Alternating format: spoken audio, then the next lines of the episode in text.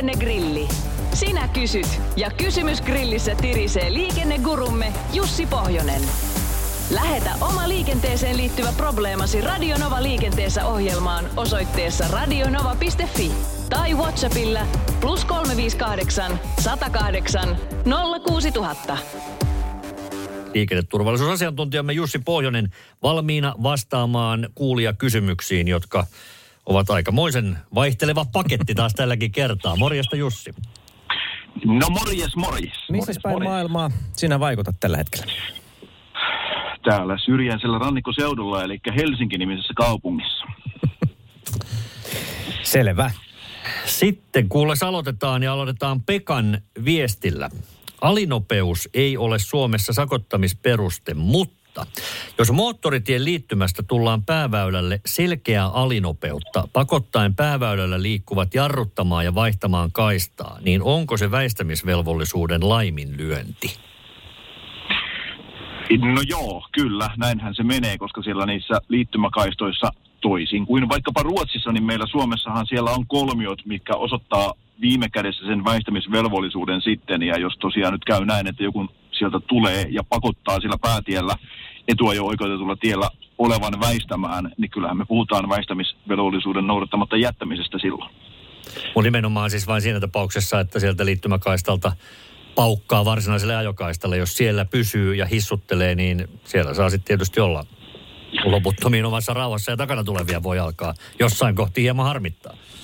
No joo, juuri näin, kuten kysyjäkin kysyi, niin alinopeus sinällään hän ei meillä käsitteenä oikeastaan ole olemassakaan ja edelleenkään se ei siinä mielessä mitenkään rangaistavaa ole, että periaatteessa nyt niin hiljaa saat ajaa kuin hyväksi sen koet, mutta tietysti sitten määrätyssä tilanteessa sun pitää ruveta väistämään muuta liikennettä, mutta tietysti moottoritie, jos on kaksi kaistaa samaan suuntaan, niin kyllä sitä sen ohittamisen ja väistymisen tekee sitten se nopeammin. Rituliinillä on pysäköintiin liittyvä kysymys. Hän kysyy, tai se menee näin. Jos pysäköin Invaluvalla ja autoni yhden sivun renkaat on renkaan verran kävelytiellä, onko oikein saada siitä sakot? Kävelytielle jää kuitenkin vielä reilut kaksi metriä tilaa muille liikkujille. No niin. Mieleni tekisi kysyä, että onkohan tämä tapaus sattunut Tampereella, mutta eipä mennä siihen yksityiskohtiin. Olen kuullut vaan, että sillä aika tarkkaa välillä on esimerkiksi maastopysäköinnin suhteen tulkinnat. No, onko se väärin? Eettisesti ja moraalisesti se varmaan on väärin ja kuulostaa siltä, mutta sitten jos lähdetään tietysti ihan niin kuin tulkitsemaan nyt tilannetta ja pykäliä viilaamaan, niin kyllä kai sitäkin pysäköintivirhemaksun antaa voi, en minä sitä, sitä sano, mutta näin kerrottuna kun, kuulostaa kyllä vähän kohtuuttomalta tilanteelta.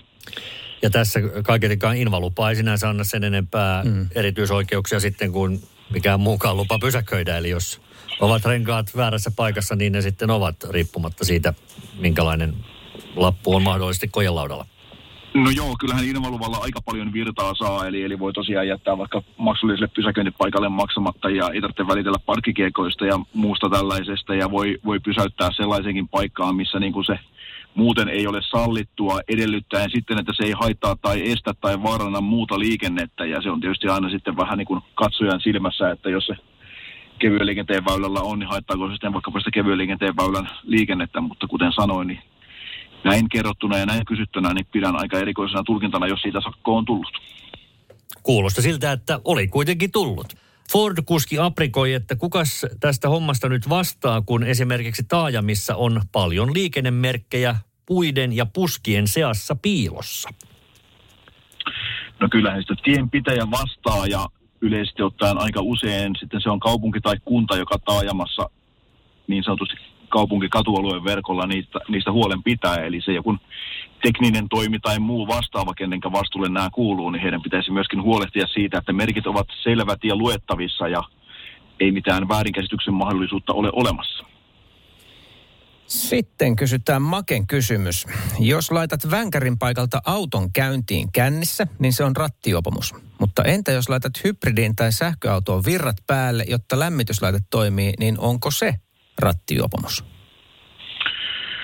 No tota, nyt, nyt, nyt sitten pitää vähän lähteä miettimään, että miten puhutaan rattijuopumuksesta, eli joka kuljettaa moottorikäyttöistä ajoneuvoa siten, että tietyt promillemäärät täyttyvät. Eli, eli tot, se, että nyt vänkärin paikalta laittaa avaimesta auton käyntiin, niin ei nyt ihan välttämättä, en sano etteikö se olisi rattijuopumus, mutta ei nyt ihan aukottomasti välttämättä kuitenkaan ole näinkään, että jos tota, siinä nyt ei mitään muuta tehdä, kun vaan laitetaan virrat sinne päälle.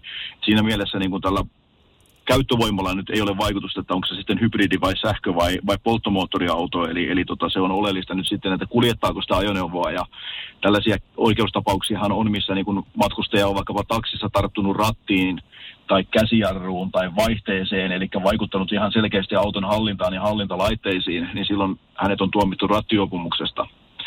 Ja muistan itse poliisivuosiltani meinasin sanoa, että hauska tapauksen, mutta tämähän ei ole hauska tapaus ollenkaan. Nimittäin oli, oli tämmöinen juttu, että kaveri kotonaan ihan kotipihassaan meni omaan autoon lataamaan kännykkää, kännykkää siis matkapuhelintaan ja tuota, käänsi autossa kanssa virrat päälle. Kävi vaan semmoinen harmittava juttu, että hän siinä pikku nitroissa kun oli, niin käänsi yhden pykälän liikaa, jolloin se startilla hyppäsikin se auto eteenpäin sillä seurauksella, että se osui pihassa varastossa olleen purjeveneen tämmöisen tota, tukirakenteen siihen jalkaan, katkaisten sen ja se koko purjevene kaatui sinne naapurin puolelle ja ai, ai, ai, ai. tästä tuli sitten niin sanotusti vähän älämölyä ja virkavalta paikalle ja kaveri tuomittiin rattijuopumuksesta, koska hän kuljetti sitä ajoneuvoa ei kovin montaa metriä, mutta kuitenkin niin tuli sekä rattijuopumuksesta että muutamasta muusta vielä rapsu kaverille. Eli, eli tota, se on nyt oleellista aika lailla, että liikkuuko se auto ja millä tavalla se liikkuu, mutta kuten ennenkin todettu, niin kun on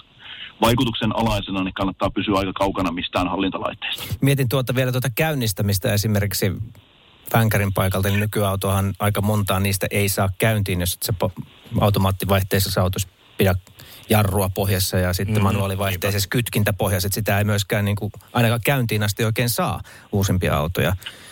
Joo, ja kyllä, kyllä, kyllä muistan taas nyt, kun rupean oikein vanhoja tässä muistelemaan. Muistan yhden tapauksen, missä kaveri oli mennyt talvella takapenkille nukkumaan ja oli jättänyt auton käyntiin, mutta tota, se kun ei liikkunut mihinkään, se oli vaihdan vapaalla ja käsijarru päällä, niin syytä siinä hylättiin. Mutta sitten on, on tosiaan paljon näitä, mitkä se on jonkin verran päässyt vaikka parkkiruudussa liikkumaan ja liukumaan se auto, niin silloin sä olet kuljettanut sitä ja nakki napsahtaa.